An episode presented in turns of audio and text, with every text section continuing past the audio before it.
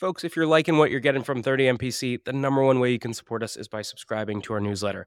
Every week, you only get two emails. On Monday, you get a content roll-up of everything that dropped last week. And on Fridays, I pick one topic and I personally write a deep dive on things like how to cold call, how to run a discovery call, or even how to hire an A E. So if you're liking what you're getting here, take two seconds, go to the show notes. You'll see a button to subscribe to our newsletter, or you can go to thirty M P C dot com backslash newsletter and do it there. We'll catch you soon. Cheers.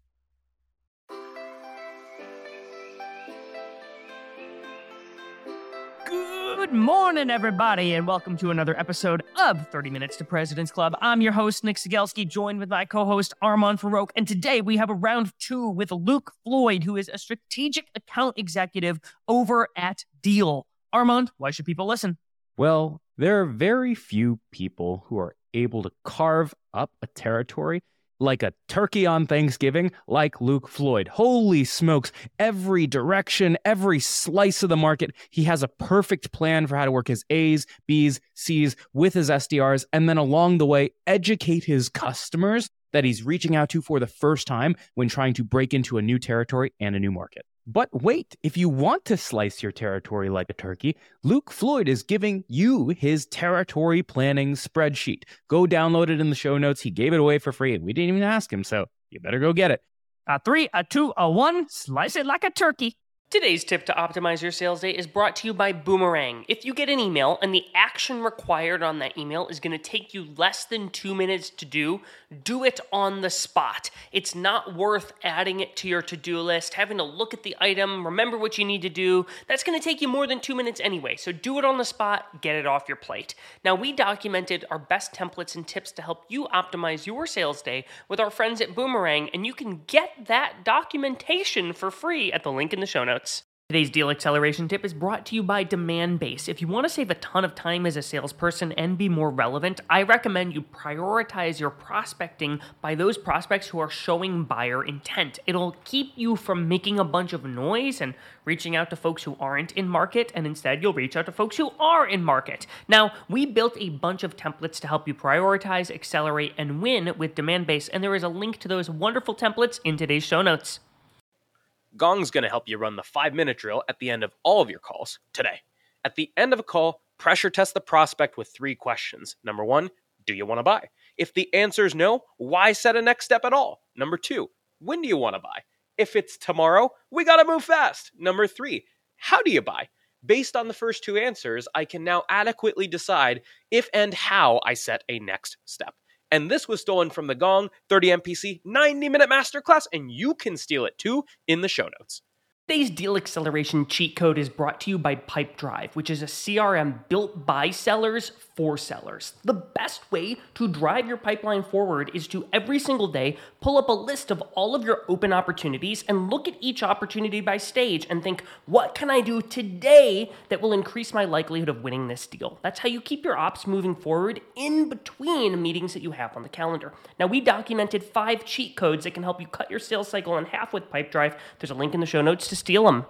All right, Luke, welcome back to the show. We start every single episode with your top three actionable takeaways. So let's get your three. Absolutely. Number one, pick your winners. So take your existing successful clients and case studies to target lookalike accounts. That allows you to have a hypothesis as a starting point instead of just grasping it at thin air. So for example, at Deel, I work specifically with clients that use a high volume of contractors. There's a lot of use cases I could target, talent, gig economy, whatever it might be. I focus specifically on B P O because I have some case studies there.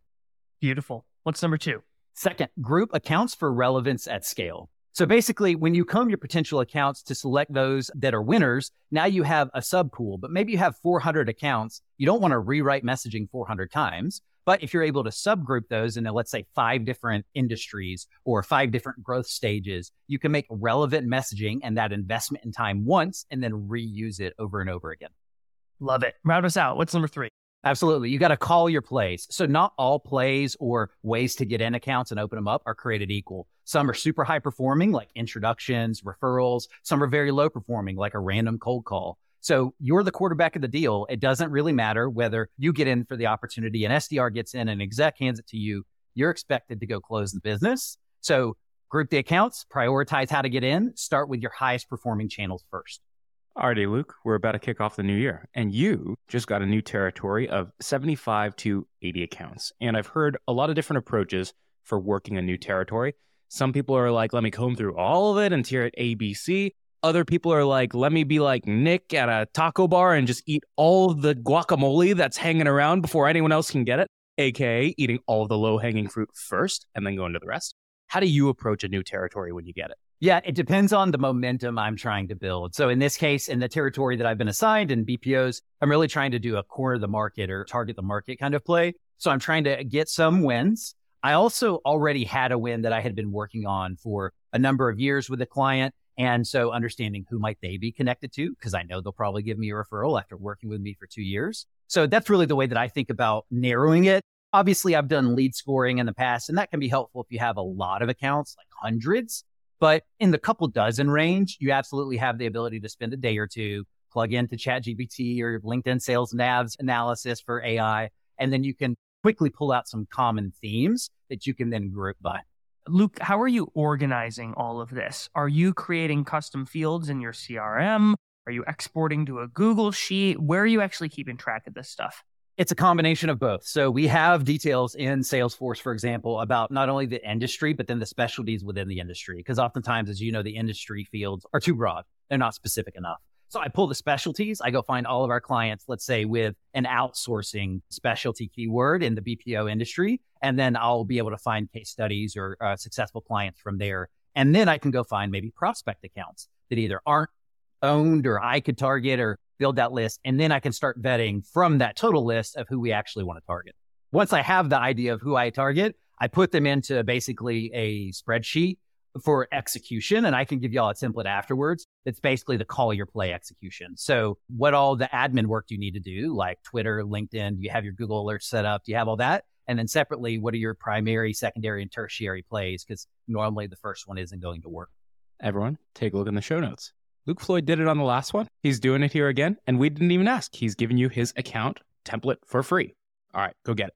So Luke, I did something similar at Carta when I would get a new patch, and I would be like, okay, first thing I'm going to do is like show me everyone who has a recent round of funding, because that was a trigger to buy Carta. And I'd be like, okay, there's thirty over there. And then show me everyone who's backed by this investor, and let me get those next thirty over here. And then eventually I would work my way through the long tail and then just go through the rest of them one by one. How do you think about the stack ranking of what comes first, second, third? Because you mentioned those categories that you're looking for. I'm sure you didn't just wake up and be like, okay, today's B P O day. How do you come up with those? Yeah, I feel like where I have the most confidence, because as you know, in sales, particularly opening doors, it really doesn't matter what you say. It's more about how you say it, which is why these things like permission-based openers changed over the past couple of years, because it's how people say it, not what they're saying. And so if I have confidence, and I've recently worked with a B P O client, then I might target them that way. Similarly, I might start with a broad list in a tool like LinkedIn Sales Nav that can show me where I have a lot of team link intros or exec intros that I could potentially make. And then I'm going to obviously cherry pick and prioritize those that have a higher converting channel to open up the account. And so if we unpack this and we say, you've now got a subsection of those seventy-five accounts, we'll call it twelve of them, that fall within your comfort zone or they're perfect I C Ps related to one of the case studies that you have. You mentioned in your top three actionable takeaways that you're now going to start calling your plays.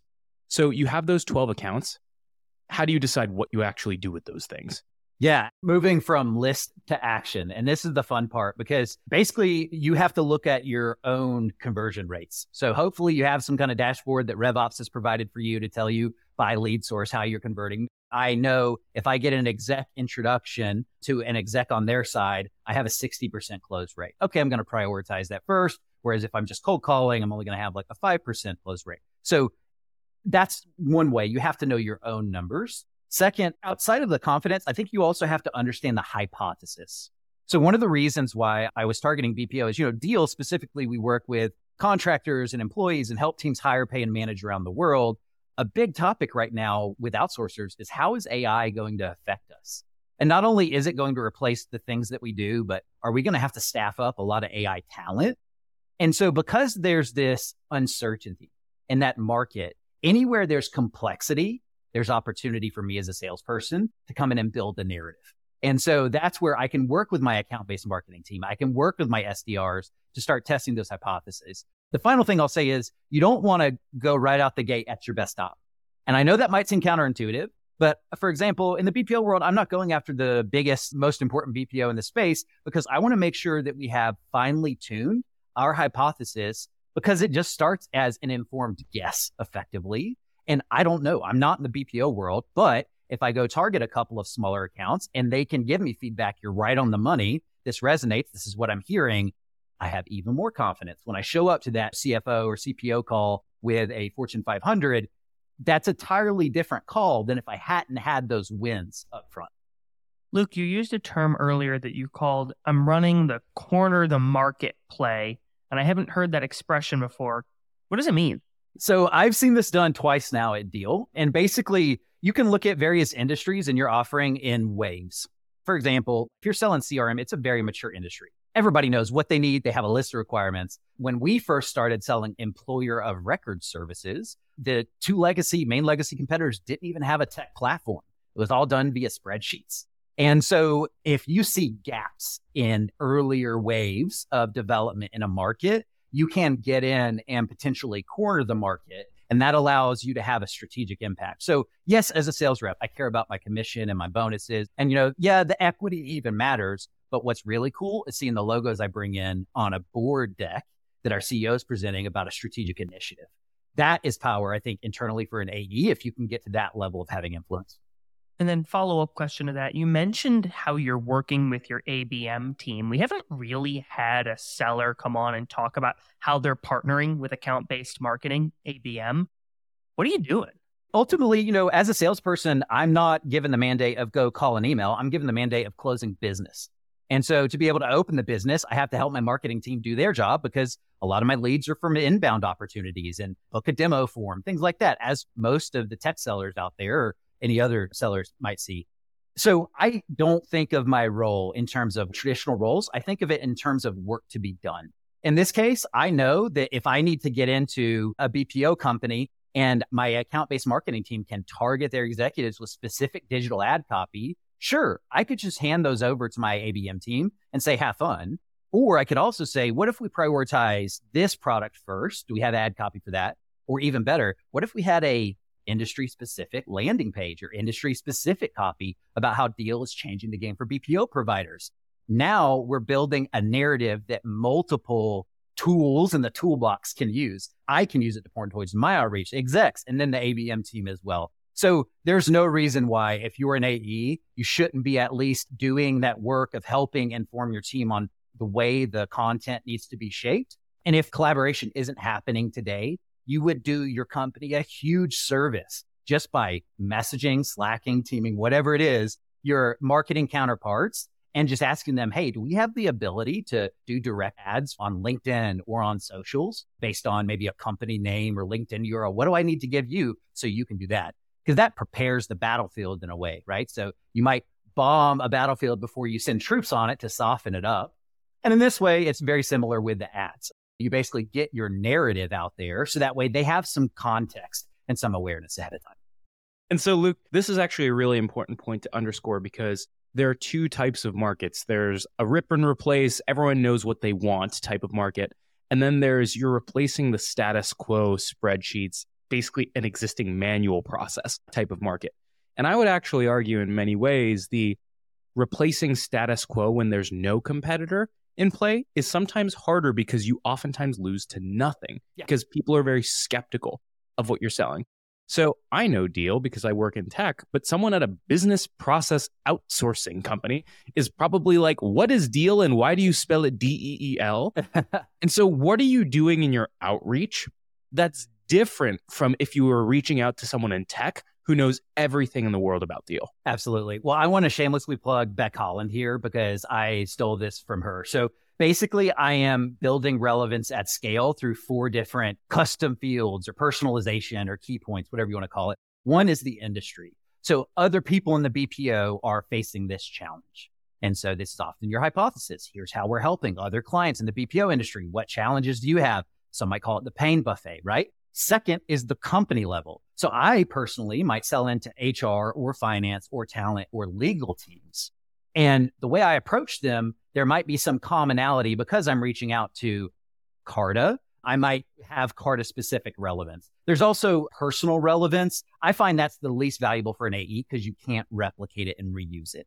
And then the, finally, there's role-specific relevance. So if I have a really role-specific, emotional-grabbing message for accounting managers, how before they used our solution, they wanted to pull their hair out, and then I worked with them, and now it takes them less than an hour to do their payroll at the end of the month when it used to take a week, I can take that to other accounting managers and say, hey, I know a little bit about your world. This is what I've done with them, but maybe it's not even relevant. And I really love, and I'm sure we'll get to it, but I really love to include pressure relief, basically a pressure release valve at the end and a soft call to action. Because any kind of outreach you're doing, you're not asking for time. You're effectively trying to judge and generate interest. This is why we've been able to have a long tail effect on our accounts from our account-based marketing motions and those where we coordinate all this effort. They might not come in this quarter. They might actually come in next quarter because they read the email and then filed it away as maybe I'll need that vendor in the future. If you don't even, number one, get the email read because your deliverability is forward and you're spamming or you don't optimize it, or if your message doesn't resonate like a human being they want to work with, you're not going to have that long tail effect. So in a way, again, back to making the most of the time we have, I don't have to keep reaching out in order to ensure that these companies might come in. They might come in in six months, and I've already done that work six months ago. So based on that, when do you determine that you're going to stop reaching out to an account and just let the long tail be the one that ultimately gets you the meeting? It depends on how much value there is. And what I mean by value is how much juice is there to squeeze, so to speak. So for example, I just mentioned a client that I had chased for two years. I stayed on them for two years and three sales cycles because I knew they were moving from a manual world to a deal world. And I knew what that could be. That's why I just stayed on them, just stayed in touch with them. If I don't see that opportunity, maybe it's a B or a C level account that maybe the use case just doesn't quite line up or you have you don't have some feature yet. It's usually easier to just let those things go and then find ways to stay relevant to them over time. The final thing I want to call out that Armand had mentioned was about in the early industries, the more nascent ones where you're taking a manual process, you often lose the status quo because many sellers lack the ability to, for the client to paint a vision. We can tell them that a digital process is better, but until inside their own head, they see that process for themselves, it doesn't click. So what I try to do is arm my prospects with tools. Like somebody comes in and says, oh, I think I need an H R I S, but I also have these contractors and this global payroll issue. And so I start to think, well, like, oh, have, how are you thinking about going about solving that? They might just be focused on H R I S, but actually they could do all in one spot. That wasn't something they had considered or were ready for. So instead, I have a one-page project plan or a one-page business case where I, again, uh, stole from Nate Nasrallah at Fluent, where basically you can help them paint the vision internally for what things could be. And so if you find yourself either losing to ghosting, if you find yourself losing to no decision or status quo, you need to do a better job of painting a vision. That doesn't mean you need to do more talking. It means you either need to ask more impactful questions, align them with references, provide more relevant case studies or examples so that they internally can move to a point where they think it's possible. So what Luke is referencing here is an H R I S platform is something like a Gusto or a Workday or an H R platform that it typically does everything. It helps you like track all of your employees, pay them, et cetera. And the comparison that I'll make here is that if you're always used to getting a burger at one restaurant and a milkshake at another restaurant, the first time someone's like, you want a burger and a shake? You're like, what the hell? I remember the first time I had a burger and a milkshake, my mouth was just confused. And so it took me some time and like sipping milkshake and eating the burger and all that stuff to get used to realizing that like, oh, you can get a burger and a milkshake at the same place. Versus if you just throw it all together, people are going to be like, that's a little bit weird. And so Luke, I'm curious for you, you jump onto a discovery call and it's probably a lot more education and warming someone up to that potential vision before you're just like, all right, here's your business case, go for it. What does your sales cycle look like with someone who came in expecting just the hamburger and you expand their horizons to burger and shake?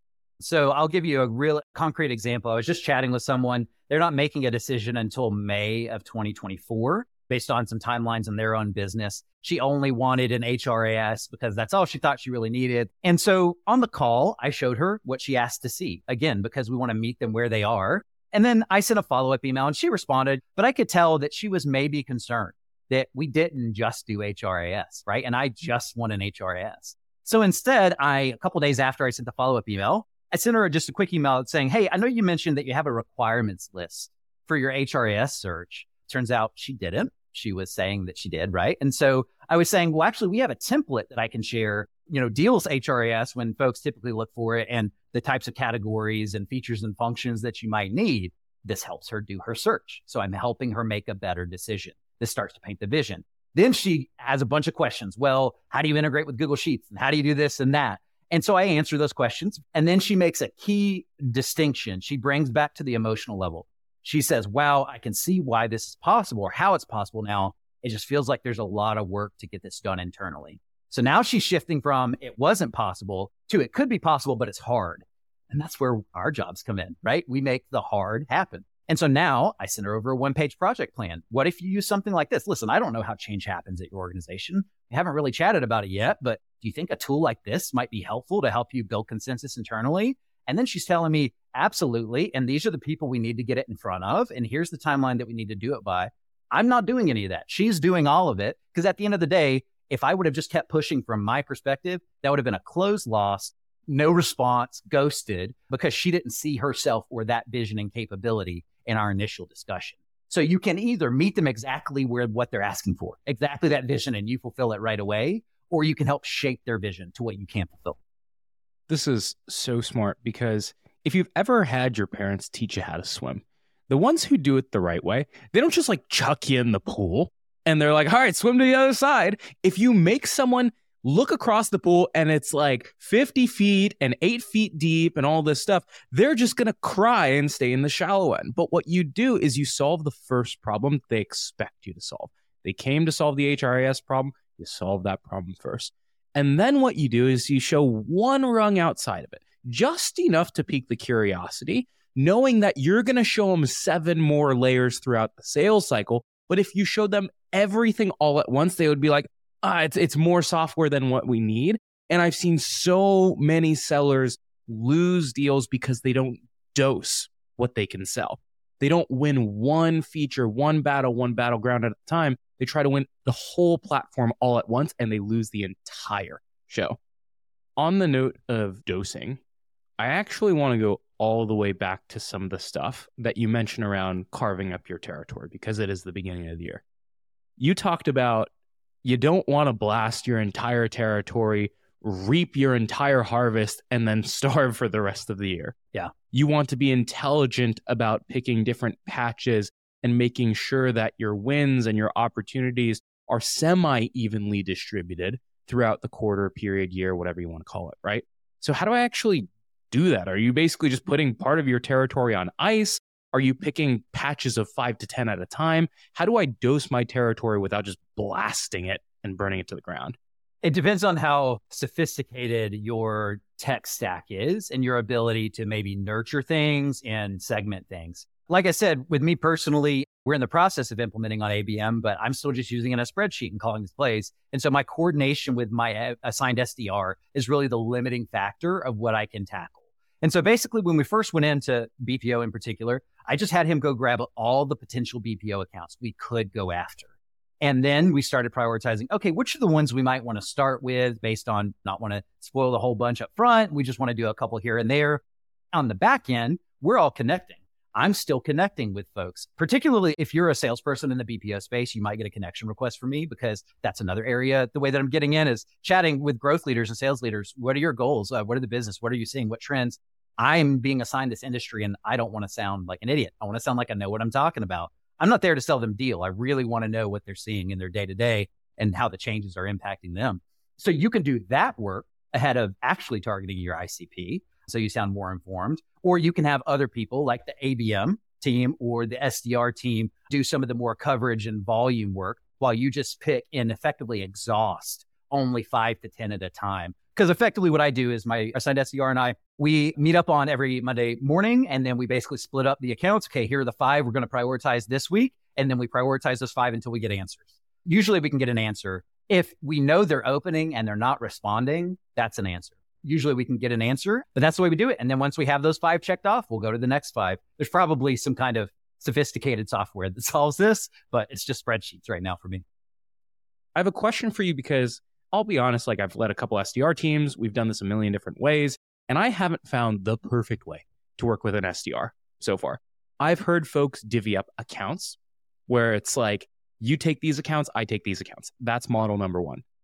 I've heard folks say, you take above the line prospects, I take below the line prospects. That's model number two.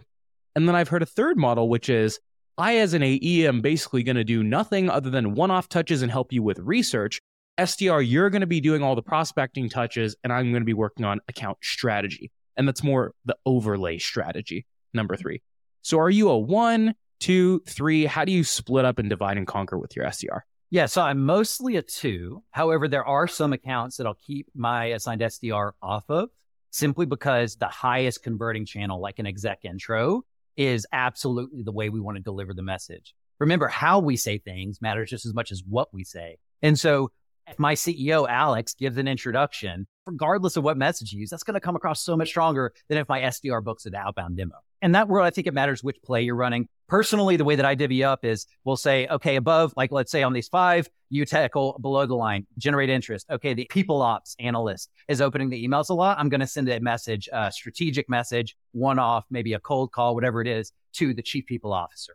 Because it sounds like in this function, there is interest. So I go above the line in that function, and then they say that my assigned S D R stays below the line. And so basically, I use the S D Rs almost like a homing beacon in a way of homing me in to like, where's their potential interest? You can use same thing like LinkedIn Sales Nav will tell you what ads people have engaged with, or maybe your A B M team has an effectiveness and click-through rate and all that good stuff, metrics that they can share with you from your marketing tool. So using those intent signals to then prioritize your action on those items, to me, it's a question of, yes, not only the efficiency of the conversion, then also not all folks are created equal. Not all A Es are the same. Not all S D Rs are the same. Some S D Rs, it might be their very first role out of college, and they might not have built as much business acumen yet. You probably don't want them directly targeting the C F O at a prime account where you might have a better message to send or a better way to send it. And you can't control and edit every single message your assigned S D R ever sends. So it's better to just kind of build guardrails around what types of accounts do I want A B M to touch? What types of accounts do I want my execs to help? Do I want my S D Rs to help? And then you can call your plays and run it accordingly. I want to ask you about these plays. It sounds like there's a spectrum. You talked about the exec to exec intro, which is probably the highest converting play, highest yeah. likelihood of getting a meeting. And then you talked about the total and utter cold outreach, which is probably the lowest converting play. What are the other plays that you're running in between those two? So exec outreach, shared investor, mutual investor. There's a partnerships angle, like with Armand previously at Pave. We have a partnership with Pave. I was working on selling into some accounts there with them with Deel. So there's a number of angles that you can go at. From there, you know, there's a lot of other people that have exhaustive lists of various sales plays you can run. I'm not that type of guy. I want to have five to ten that I know like the back of my hand and it can execute without needing to read a book. And so those are the five to ten that I stay with. And then below that, I would have like strategic outreach. So realistically, I can probably open twenty to thirty percent of my target account with strategic outreach, and then volume outreach, that just plain cold, you know, the S D R is the only one doing the work. It's just cold email, cold call. That's the way that I'm typically prioritizing those. And then maybe you get like a coworker introduction to maybe somebody that worked with previously that's at the account that can give you info. Oh man, I think the the most chilling thing about all of that, Luke, was that you had to set up a partnership with Armand, someone who has been riddled with trauma from his boyhood with this burger and shake sickening blender smoothie combination. And getting thrown into the deep end, apparently. That must have been a challenging partnership. But sadly, we are running out of time in this interview. And so we've talked about a lot of really great things salespeople should be doing. Now I got to ask you about a shouldn't. And so the final question is, what is one bad habit that you see a lot of salespeople exhibiting that you think they need to break because it hurts them more than it helps? F U D, fear, uncertainty, doubt. Don't do it. It's low behavior. It's poor integrity. Don't talk bad about your competitors. Don't lean into the pain funnel and make your prospects keep talking about something that they clearly don't want to. Don't negate the emotions of prospects when they come to you and say, hey, this is expensive. If you tell them they're wrong, they're going to pull back, right? If you say, no, it's not, or it's expensive compared to what? Yeah, probably feels like it's expensive because you're using manual, not paying anything for your payroll previously. So you want to affirm them. You want to meet them where they're at. You want to tell them, you know, maybe they searched long and hard to get that existing vendor. And if you come in and tell them how everything's wrong, they might be the champion for that vendor. You're telling them they are wrong. So fear, uncertainty, doubt, don't do it. A lot of managers and V Ps are going to disagree with me, but as a practitioner, I can hold my head high at the end of the day and say that I don't talk bad about my competitors. I don't lie or mislead my clients about feature sets and future selling and all that fun stuff. And I try to lean in and affirm them with their emotions. Even if we don't get a win, I have a future buyer I can go back to. Amazing. And we've got a future guest we're going to need to bring on for a round three one day. Luke, thank you for joining us. Everybody stick around for a sixty second recap coming up soon. Otter A I's Otter Pilot for Sales gives you the freedom to sell on your discovery calls by taking notes for you. One of the best ways to deepen your discovery is to ask your prospect about the impetus behind their goals. So when a prospect tells me they want to advertise on more sales podcasts, I'll say, well, it's not every day that you wake up and decide you want to sponsor a podcast. What's causing you to even explore this in the first place?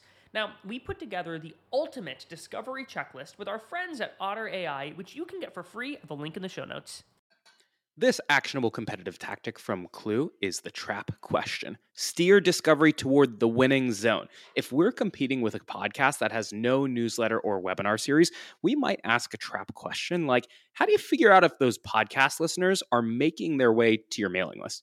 And when you're in a head-to-head, there's no better way to prepare for your next competitive battle than with our trap questions and battle card templates from our friends at Clue. The link's in the show notes. Here's my secret to being a sales superhuman. It's auto reminders for everything. If I expect any reply from a prospect, I press Command H, and Superhuman pops it right back into my inbox if I don't get a reply in two days. That means if you handle an objection, if you suggest times for a meeting, or if you ask for cuts back on red lines, always create a two-day reminder task and assume they will not reply. So if you want to follow up on time every time, you can get a free month of Superhuman by checking it out in the show notes. Your ZoomInfo actionable insight tactic is called Jane's Moving Up. Why?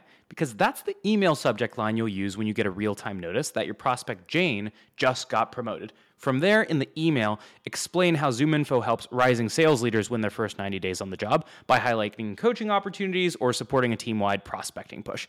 And you can try out this trigger-based email template for prospect promotion and four other scenarios inspired by ZoomInfo's go-to-market plays. Link in the show notes.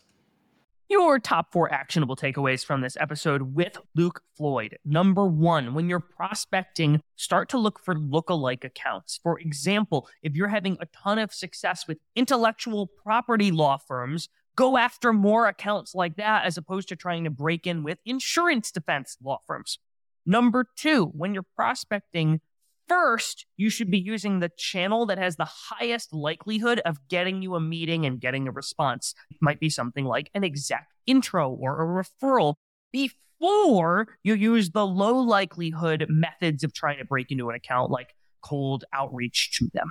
Number three, there are three ways that Luke would split up an account with his S D Rs.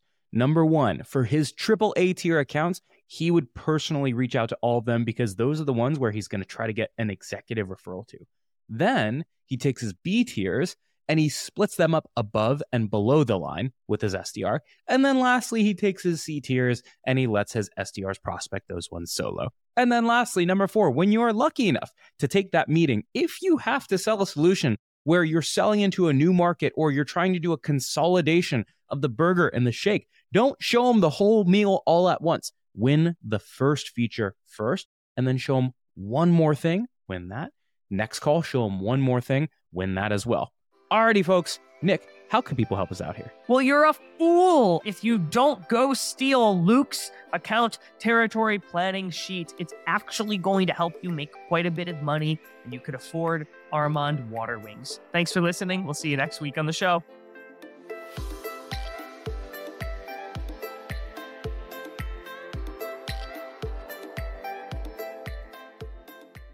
Today's Deal Acceleration Tip is brought to you by Demandbase. If you want to save a ton of time as a salesperson and be more relevant, I recommend you prioritize your prospecting by those prospects who are showing buyer intent. It'll keep you from making a bunch of noise and reaching out to folks who aren't in market, and instead you'll reach out to folks who are in market. Now, we built a bunch of templates to help you prioritize, accelerate, and win with Demandbase, and there is a link to those wonderful templates in today's show notes. Gong's going to help you run the five-minute drill at the end of all of your calls today. At the end of a call, pressure test the prospect with three questions. Number one, do you want to buy? If the answer is no, why set a next step at all? Number two, when do you want to buy? If it's tomorrow, we got to move fast. Number three, how do you buy? Based on the first two answers, I can now adequately decide if and how I set a next step. And this was stolen from the Gong thirty M P C ninety-minute masterclass, and you can steal it too in the show notes.